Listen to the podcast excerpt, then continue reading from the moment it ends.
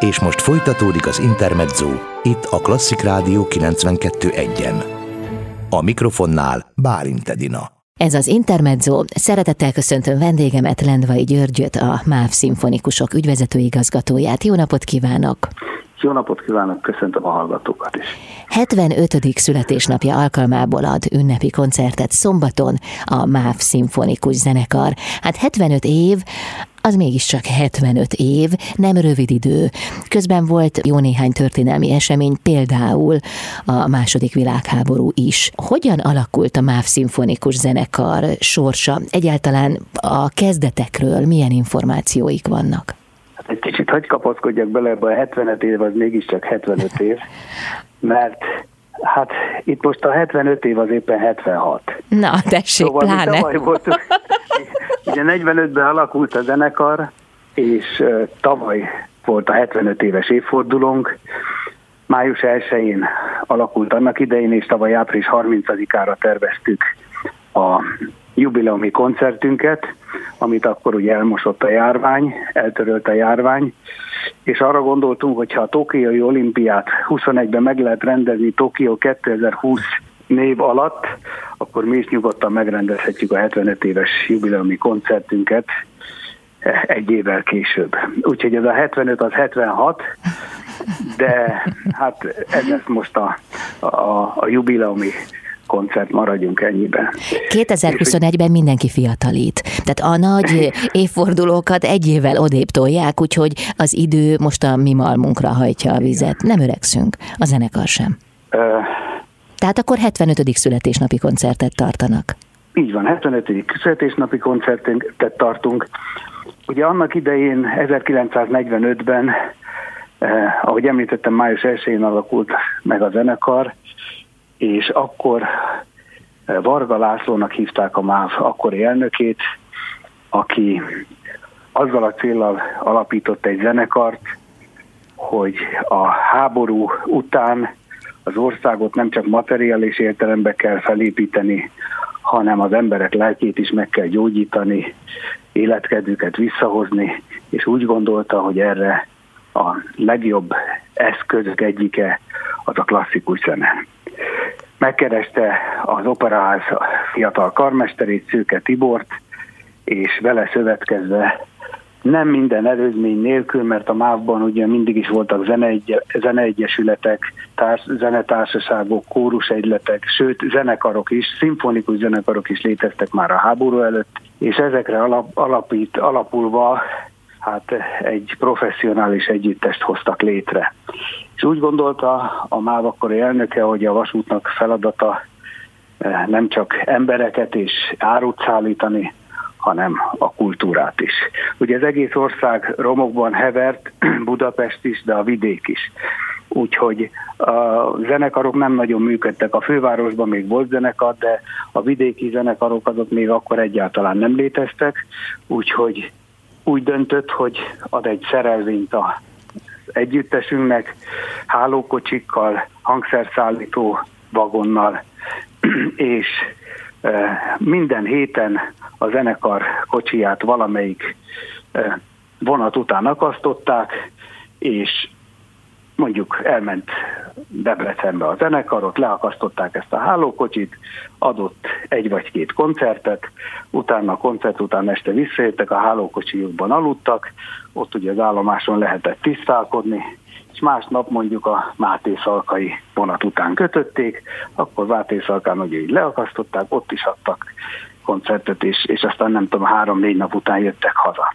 Ehhez pár év után csatlakozott az Operaház is, pont Szőke Tibor akkori művészeti vezetőnk nyomán, ugye, aki az Operaháznak is karnagya volt, úgyhogy bővült a, a szerelvény, énekesek jöttek, és jött a díszlet velünk. És ekkor alakult meg tulajdonképpen a híressé vált Gördülő Opera intézménye, ami közel 600 operát játszott a háború után szerte az országban, és mondhatom, hogy zenekarunk generációk számára jelentett első koncert, komoly zenei élményt, illetve operai élményt a Gördülő Opera révén. Én az előbb azért emlegettem a második világháborút a MÁV szimfonikus zenekar vonatkozásában, mert úgy tudtam, hogy 1944 végén kérte fel Varga László, a Magyar Államvasutak elnök vezérigazgatója Szőke Tibort, hogy eh, hozzon létre a MÁV támogatásával egy szimfonikus zenekart. Szóval egy kicsit én Igen. ezt előbbre helyeztem. Nem, ez nem nagyon, nagyon jól, nagyon jól mondta, ez pontosan így történt.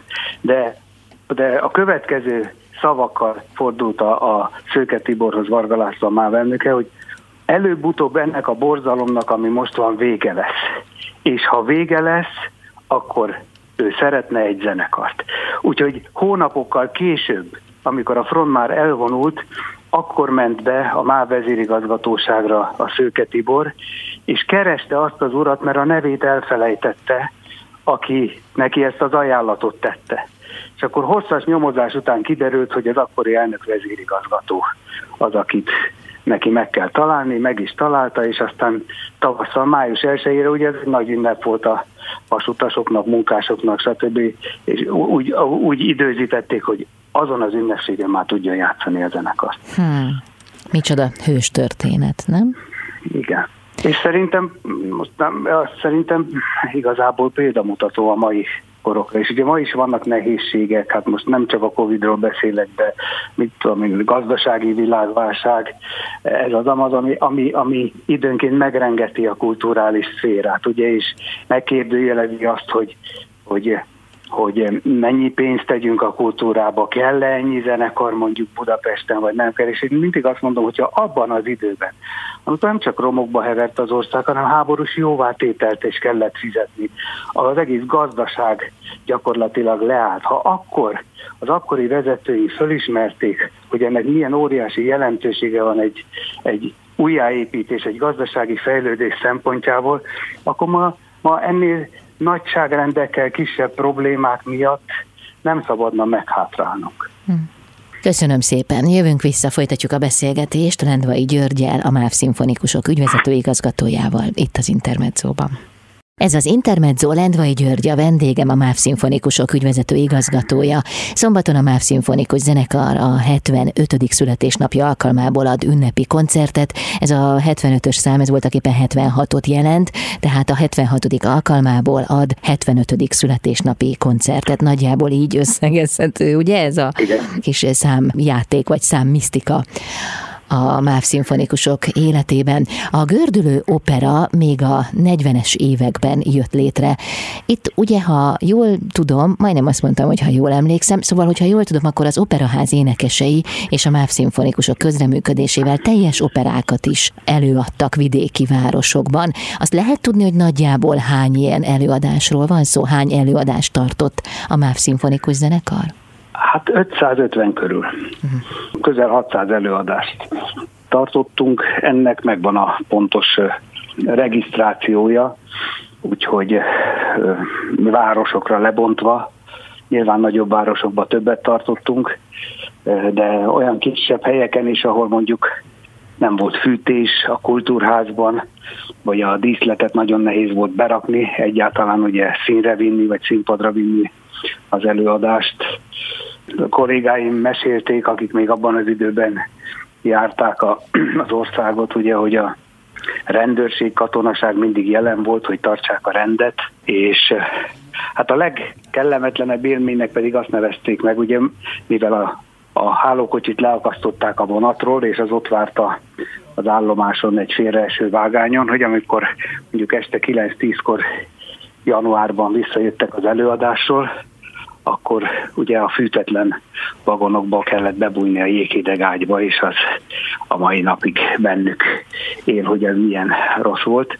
Viszont meg kell mondjam azt, hogy egészen a 80-as évek közepéig tartott ez, a, ez az országjárás vonattal, és ez olyan mértékben összekovácsolta a társaságot, amit a mai napig lehet érezni, hogy azon kívül, hogy ez egy alkotó közösség, egy igazi, igazi jó társaság is, ezt én persze kevésbé látom, hiszen én itt, itt élek köztük és velük, de amikor jön egy-egy vendégkarmester vagy néhány kisegítő a zenekarhoz, ők mindig érzik, hogy ez mennyire jó közösség, és szerintem ez ennek a hőskorszaknak is betudható.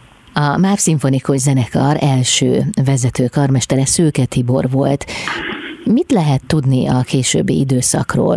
Kik voltak a zenekar vezető karmesterei? Hát a kezdeti időszakban három meghatározó karmesterünk volt, ugye a Pécsi István, ő neki az édesapja is már vezényelte a Márnak több együttesét, aztán a két zeneakadémiai bérletünk ugye Lukács Miklósról és Erdély Miklósról van elnevezve, ők jelentették a Szőke Tibor utáni korszakot egészen a 80-as évekig, és akkor egy orosz karmestert kapott a zenekar, azért mondom így, hogy kapott, mert akkor ugye ide helyezték a, zenekar, a zenekarhoz, és hát nem volt ezzel a napelláta, főleg ha egy orosz karmesterről volt szó.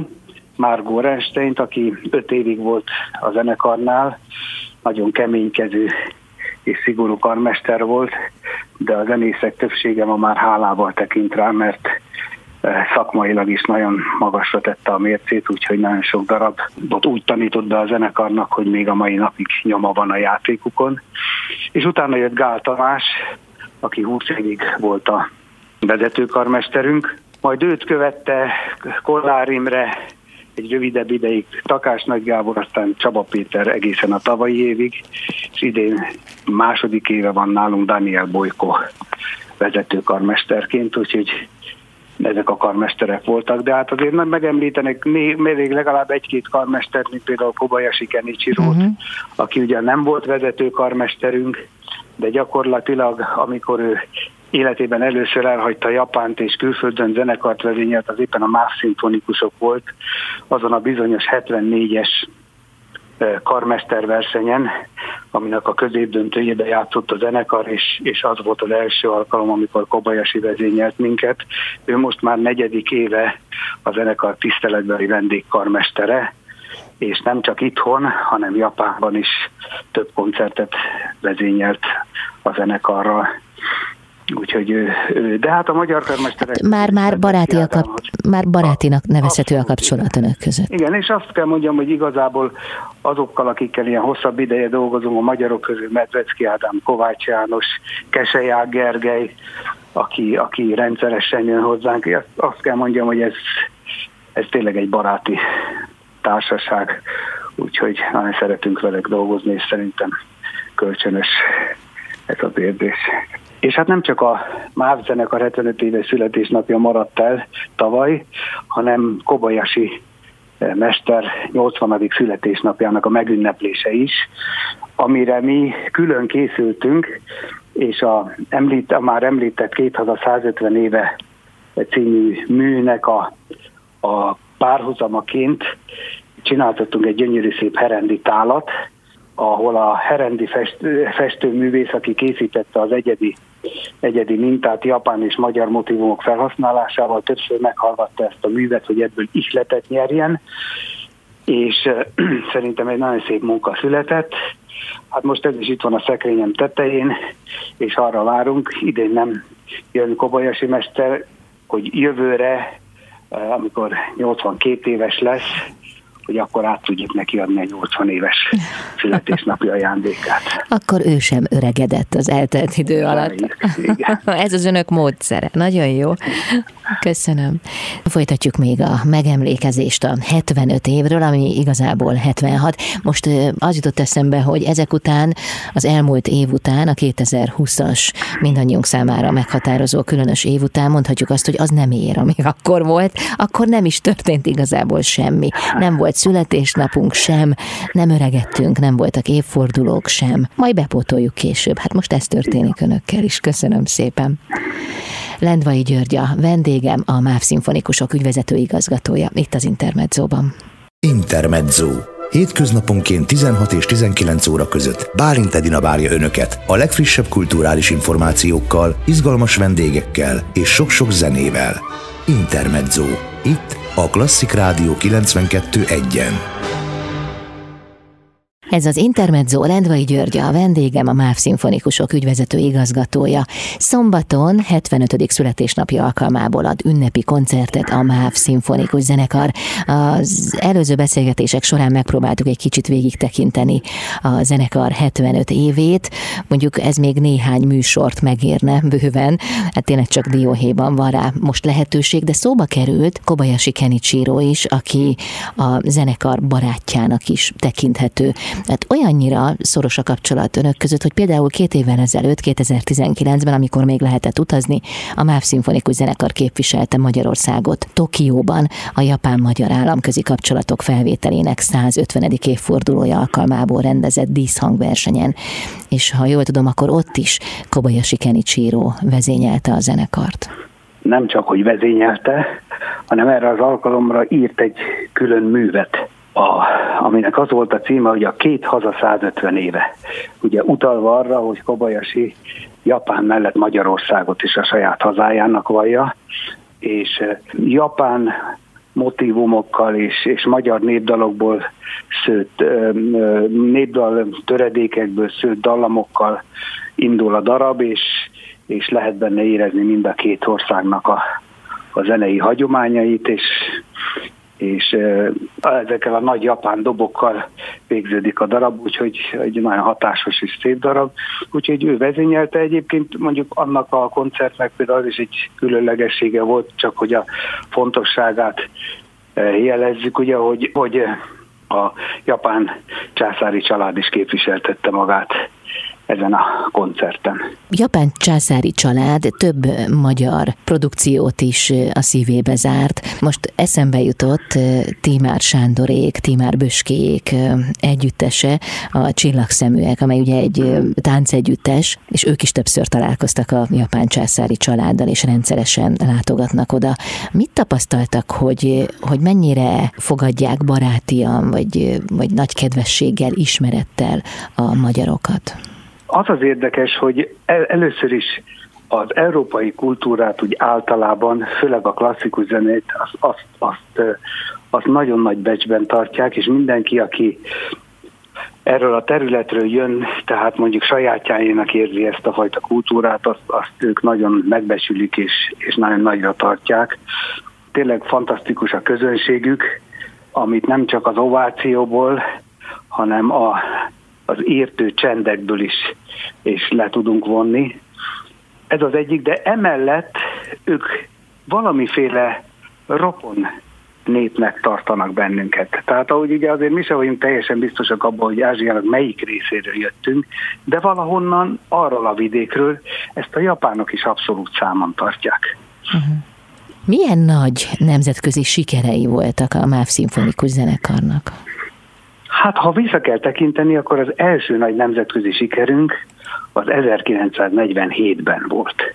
Ugye, ami elég korai, hiszen 45-ben alakult a zenekar, és 47-ben a, a Bécsi Muzikfereinek az aranytermében, ahonnan az újévi koncerteket is közvetítik, már ott lépett fel a zenekar, mégpedig egy Bartók műsorral.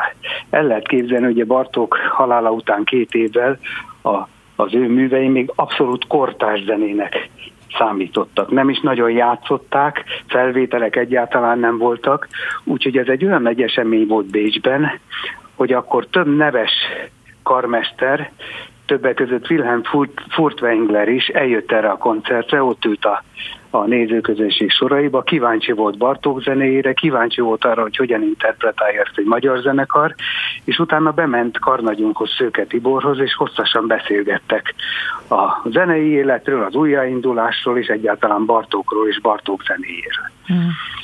És aztán természetesen, ahogy a zenekar erősödött, és ahogy említettem, volt egy vonatszerelvényünk, ami időnként elhagyta a határokat is. Tehát el lehet képzelni, hogy egy koncert szervezőnek, aki megspórolhatta az utazási költséget és a szállodának a költségét, mert a zenekart ott is utána kötötték mondjuk az Amsterdamba induló vonatnak, és a zenekar ott lakott a hálókocsikban, a vonat kiérkezett, tehát nagyon szerették a külföldi impresszáriok a MÁV zenekart szerződtetni, úgyhogy nagyon-nagyon sokat jártunk külföldre. Az Assisi Zenei Fesztiválnak évtizedekig rezidens zenekara volt együttesünk, ahol a legendás Franco Ferrara tanított karmesterkurzust, és hát a későbbiek során, a 90-es években, aztán egészen a 2000-es évekig pedig a Rudas produkcióban közreműködtünk. Ugye a Rudas volt az, aki a három tenor koncertet egyáltalán kitalálta, és, és bevitte a stadionokba, úgyhogy a három tenorral is koncerteztünk éppen Japánban, James Levine vezényletével, de külön-külön Pavarottival, Carrerasszal és Domingóval is nagyon sok koncertünk volt, különböző fesztiválokon. A mostani időszakban pedig elkezdtünk körülbelül egy 10-15 évvel ezelőtt például Dél-Amerikába járni, szintén egy, egy jó kapcsolatunkon keresztül, úgyhogy ott is körülbelül már 10-15 alkalommal volt az együttes, rendszeresé váltak a ázsiai turnéink Japánba, Kínába, Koreába, megtaláltuk a testvérzenekarunkat, a Korél együttesét, tudomásunk szerint a világon nincs is más vasút által fenntartott zenekar, csak a miénk és a Korél zenekara, illetve ha nagyon pontos akarok lenni, akkor a Korél zenekarát már múlt időben tehetem, mert gyakorlatilag a Covid járvány kitörése után egy évvel a vasúttársaság úgy döntött, hogy ha nem is megszünteti, de egyelőre felfüggeszti a zenekar támogatását, úgyhogy szélnek eresztették a muzikusokat, de azért abban bízunk, hogy ha elmúlik, akkor, akkor újra fog indulni az a zenekar is. Úgyhogy most sokat járunk Európának, nagyon sok országába jártunk idén nyár. Hát most nem akarom felsorolni, hogy az, az elmúlt évben hány tengeren túli és európai turnénkat törölt el a, a vírus, de most legszebb reményei szerint júliusban lesz egy olaszországi turnénk a Dante év alkalmából, Liszt Dante szimfóniáját fogjuk Veronában előadni. És remélem, hogy visszatérünk a a nemzetközi zenei életbe is. Köszönöm szépen. Jövünk vissza Lendvai Györgyel, a MÁV szimfonikusok ügyvezető igazgatójával itt az Intermedzóban. Ez az Intermezzo, Lendvai György a vendégem, a MÁV szimfonikusok ügyvezető igazgatója. Az elmúlt év azon kívül, hogy nem is volt, milyen kihívásokat jelentett a MÁV szimfonikusok számára? Hát ugyan, ugyan, ugyanazokkal a kihívásokkal küzdöttünk, mint a kulturális élet összes többi résztvevői. Ráadásul ugye a 10, ha jól emlékszem, március 14-én zárták be a műpát, mi 13-án délután még ott próbáltunk a 14 koncertünkre, mégpedig Beethoven Missa Solemnis, ugye, mert a tavalyi év az nem csak a 75 éves születésnapunk volt, hanem Beethoven évforduló is, és egy nagyszabású művet terveztünk úgy, hogy előadtuk volna Nyíregyházán is, meg Nagyváradon is, és hát azt egyik napról a másikra kellett lemondanunk, és a tavalyi tavaszra ugye az volt a jellemző, hogy egyáltalán nem lehetett összejönni, próbálni sem. Úgyhogy otthon kellett maradni a zenészeknek. Ez, ez szerintem mindenkit nagyon rosszul érintett. Egy haszna mégis volt, hogy zenészeink megtapasztalták, hogy milyen az, amikor nincs munka, amikor nem lehet dolgozni. Ugye nyilván az nem olyan jó, amikor az ember fáradt is, hajszoltan egyik munkából a másikba esik, de azt hiszem még ennél is sokkal rosszabb az, amikor reggel nem kell beállítani a vekkert, és az ember felébred, és gondolkozik, hogy még egy fél órát töltsön az ágyba, vagy kiket meregjen onnan. És az, hogy ez, ez ez egy, nem egy jó állapot, az azt mutatta, hogy aztán amikor az ősszel kinyitottak a koncertemnek, és elkezdhettünk dolgozni, és hát azóta tulajdonképpen folyamatosan dolgozunk, ha nem is publikum előtt, de online koncertekkel, streameléssel, akkor igazából versenytek a munkáért a, a zenészek, mindenki szeretett volna bekerülni egy-egy produkcióba, és nagyon felkészülten jöttek, úgyhogy és lelkesen, és úgy érzem, hogy ez a lelkesedés mostanáig kitart, de hát ugye még most is az az állapot van, hogy ugyan most vannak koncertjeink, azt mondhatom, hogy folyamatosan dolgozunk, de hát nem olyan mértékben és nem olyan sok koncerttel, mint normális időben. De önök tavaly is elképesztő kreativitással oldották meg azt a helyzetet, hogy valamilyen módon utat találjanak a közönséghez, hiszen autóból szólt a klasszikus zene. Egyébként az egészségügyi dolgozókat is megörvendeztették ezzel. Így van, ez egy kicsit visszautal ugye arra az alapításunkkor kapott funkciónkra, hogy vigyük az országot és, és szállítsunk komoly zenét mindenfelé. Hát nyilván a tavalyi évben a zenekar nem tudott komoly zenét szállítani, viszont a lemezeinken keresztül és a felvételeinken keresztül, illetve annak a, az elvitelén és aztán a sugárzásán keresztül nagyon sok helyre el tudtuk vinni a, a muzsikánkat. Most nyilván én ezt nem értékelném túl, tehát nem mondanám ezt, hogy, hogy ez, ez helyettesített bármit is, de úgy érzem, hogy ez egy aprócska ötlet volt, ami mosolycsalt az emberek szája sarkába, és ezen túlmutatóan is aztán olyan szinte mozgalom lett belőle, úgyhogy a kollégáim itt alakgyőzték a, az üzeneteket összesíteni és teljesíteni, mert névnapi köszöntőtől beteg kisfiú vigasztalásáig a zeneiskolások kérésére ide-oda kellett mennünk, sőt, ugye akkor elmaradtak a a ballagások, elmaradtak a, a szerenádok. Volt olyan osztály, amelyik felénekelte a szerenádját egy, egy hordozóra, és azt kérte, hogy az autóval menjünk ki a tanárokhoz, és játsszuk ott le nekik ezeket a, ezeket a nótákat, és hát ennek óriási sikere volt, és ugye a tanárok is meg voltak lepve, és meg voltak hatva, hogy ilyen leleménnyel juttatták el hozzájuk a diákokat. Mm, és akkor még nem tudtuk, hogy az idei év sem lesz más. Nem, hát akkor ugye készültünk, és, yeah. és hát ugye azokat a koncertek, amit elmaradtak, azt ugye áttettük az őszre, vagy mondjuk uh-huh. ezt a nagy Beethoven koncertet mi januárra tettük át, és aztán ugye hát azt is elvitte ugye a második hullám. Uh-huh. Hát csak arra gondoltam, hogy idén sem lesz ballagás a hagyományos módon, úgyhogy jöhetnek a felkérések önökhöz a ballagok Igen, részéről. De közben készülnek a születésnapi koncertjükre is, a 76-ra, ami igazából a 75 Mivel készültek, mivel örvendeztetik meg a közönséget szombaton?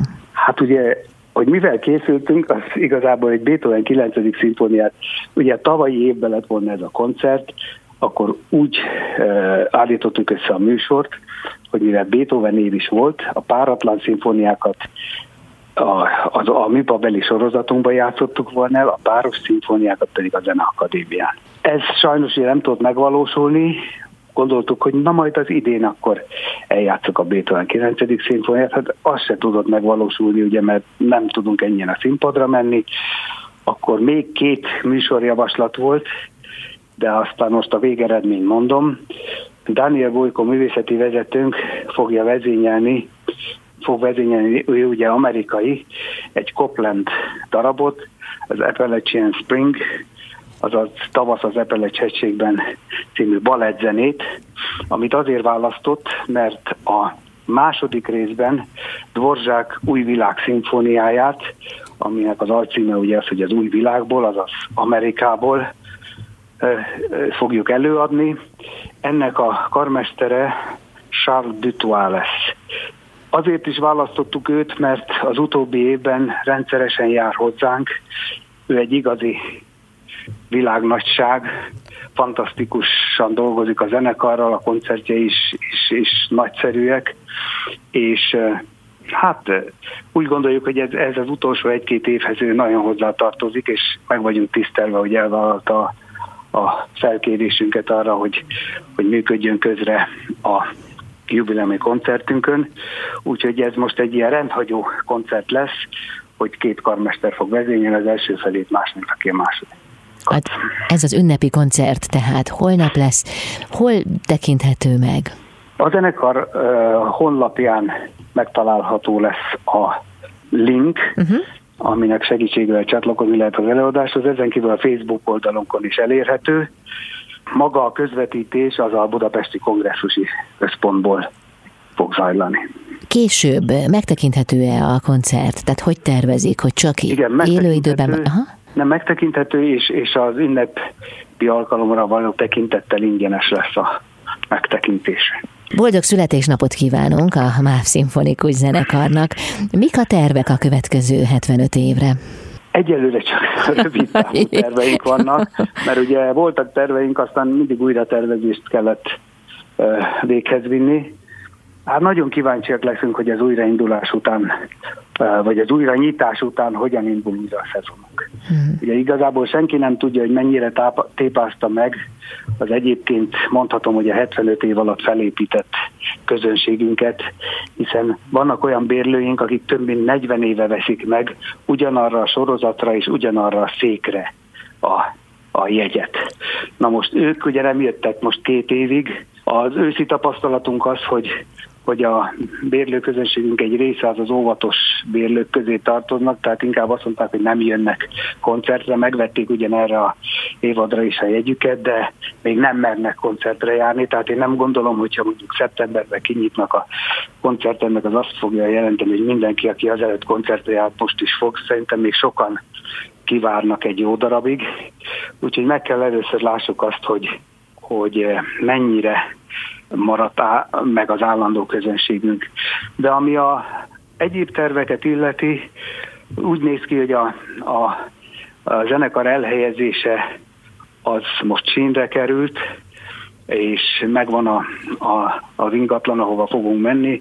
Idén elindul a, a újjáépítés, a renoválása, ez egy kultúrház, a a Ferencvárosban, és hogyha lesz a zenekarnak egy állandó, stabil helye, egy ö, nagy teremmel, ahol akár koncerteket is fogunk tudni adni, mondjuk kisebb koncerteket, de, de mondjuk ifjúsági vagy kamarazenekari koncerteket ott nagyszerűen lehet majd tartani, akkor szerintem arra a helyszínre alapozva mindenféle szép és új dolgot fogunk tudni csinálni. Mm, nagyon szépen köszönöm, sok sikert kívánok a zenekarnak, és nem hiszem, hogy az önök közönségét eltántorította volna az elmúlt egy év. Bízunk mi is ebben. Én is nagyon szépen köszönöm. Lendvai György, a MÁV Szimfonikusok ügyvezető igazgatója volt a vendégem itt az Intermedzóban.